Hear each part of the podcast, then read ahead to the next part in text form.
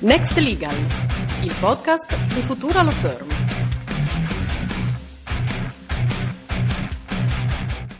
Buongiorno e benvenuti a tutti a questa seconda puntata di Next Legal dedicata a ChatGPT, dedicata a questa novità che sta eh, prendendo sempre più scena perché tutti la sperimentano, tutti la provano. Uh, tutti vogliono questa nuova tecnologia, vogliono inserirla nei, nei propri processi, nelle proprie attività e, raccontano entusiasti o scrivono entusiasti di quanto questa, questo chat GPT li abbia aiutati, abbia reso più semplice il loro lavoro, eh, più veloce, più rapido, eh, tutti, tutti, aspetti positivi. Però eh, ci sono sempre dei però, eh, qualcuno incomincia a, a vederne dei limiti, ad intuire che a fronte di tante potenzialità ci siano anche delle, dei problemi. E in effetti è un po' così, perché eh, a me piace inquadrare già GPT in una specie di, di, di schema e questo schema parte da, da, quello che si chiama effetto wow. Eh, sì, perché wow, risponde a tutte le domande, ci, ci, ci dice tutto quello che vogliamo sapere, ci aiuta in tutto, quindi wow, magnifico. E il ma. È vero, produce risposte che sono statisticamente plausibili, però, ops, occasionalmente produce risposte inventate o errate e non è poi così tanto occasionalmente ed è un valore da questo punto di vista per la produttività, ma è importante mantenere attenzione e saper riconoscere tutte le volte che sbaglia e che purtroppo lo fa. Bene, allora visto che parliamo di ChatGPT ho deciso di chiamarlo in causa e ho provato a chiedergli, a chiedergli delle cose. Innanzitutto ho provato a chiedergli, secondo lui, quali sono i suoi punti di forza e le sue debolezze e beh, lui è stato molto sincero e mi ha detto, ma io come assistente virtuale non ho punti di forza e di debolezza perché sono in fondo una macchina e non possiedo emozioni e capacità proprie. Sono programmato per elaborare informazioni ed eseguire compiti specifici. Ok? Allora, ma scusa, allora perché dovrei utilizzarti?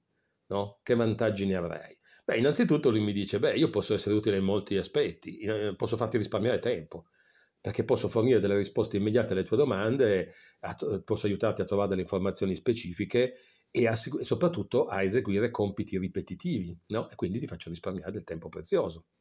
E poi, oh, lo sai anche tu, posso aumentare la tua produttività, perché posso eseguire routine, eh, posso eh, mh, risolverti questioni noiose, lasciandoti tempo per, robe, per temi che ti interessano di più poi sono disponibile H24 perché posso, mi puoi mh, mm, utilizzare ogni volta che vuoi e, sono, e, quindi sono accessibile perché posso essere utilizzato in, con qualunque dispositivo purché connesso a internet in qualunque momento, in qualunque luogo. E poi sono, sono accurato perché sono eh, eh, programmato per elaborare informazioni in modo preciso e affidabile. E quindi le risposte che, che ti fornisco sono e aggiornate. E infine riservatezza perché come assistente virtuale io rispetto la tua privacy e non divulgherò mai i tuoi dati. Bene, queste risposte mi piacciono quasi tutte tranne quella che dici eh, che fornisco spesso risposte esatte e aggiornate, perché ho potuto verificare che non è così e lui si scusa perché mi dice mi scuso se hai avuto esperienze negative, ma il mio obiettivo principale è quello di darti delle risposte e quindi e queste risposte partono dall'elaborazione di dati che io possiedo.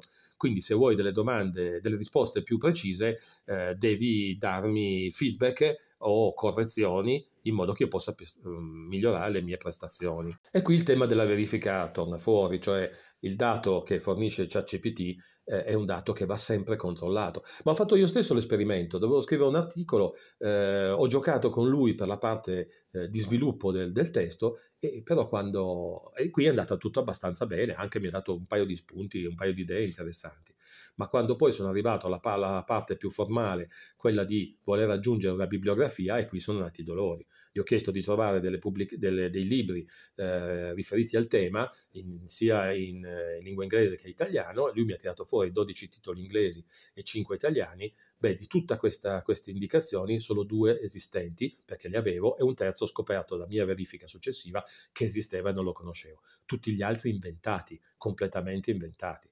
Quando gli ho chiesto eh, dove gli, aveva, gli ho chiesto di darmi delle schede bibliografiche eh, di questi altri titoli, lui mi ha detto che non le trovava e quando gli ho chiesto perché se li era inventati, sostanzialmente mi ha detto l'ho fatto per far, perché me l'hai chiesto e per farti piacere.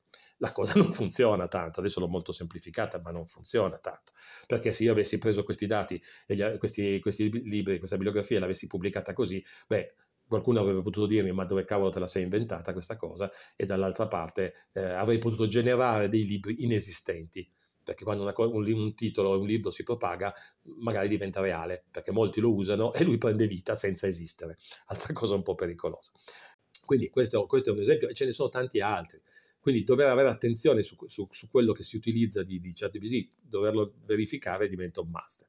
E qui si cade su un altro tema, che è quello che eh, ChatGPT utilizzato per eh, l'insegnamento, ma soprattutto per l'apprendimento, eh, boh, qui su questo ho veramente dei dubbi perché sono studente e uso la tecnologia per evitare di studiare, e qui c'è un, falli- un grosso fallimento di tutto il sistema scolastico, perché lo sappiamo benissimo, eh, ChatGPT conosce molto bene la sintassi, quindi sa come mettere insieme i pezzi e lo dimostra e noi siamo entusiasti di questo.